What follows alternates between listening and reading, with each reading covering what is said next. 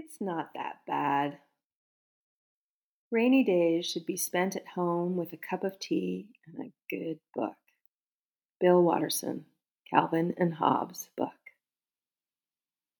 The wind howled.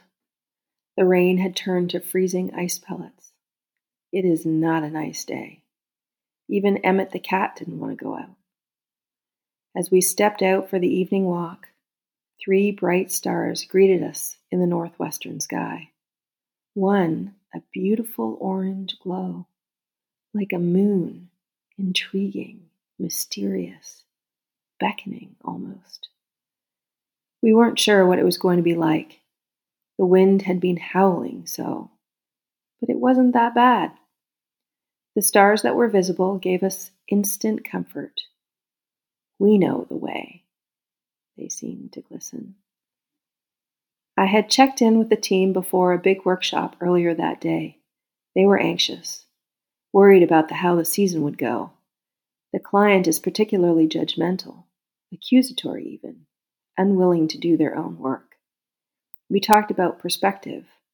What perspective would serve them best to lead the session? One that would ground, enlighten, and offer the best practice for us and them. They landed on a sassy container. The team's superpower is creating safe, supportive space with a tight agenda. And the sassy part reminded them that they could deal with whatever might show up. The session went well. Best yet, the client said. The team said. That's because they faced each other. Walking towards the yurt, a single star was visible, and I felt instant comfort. Who is your bright, bright light in the storm? Thanks for listening. It's good to be back and recording.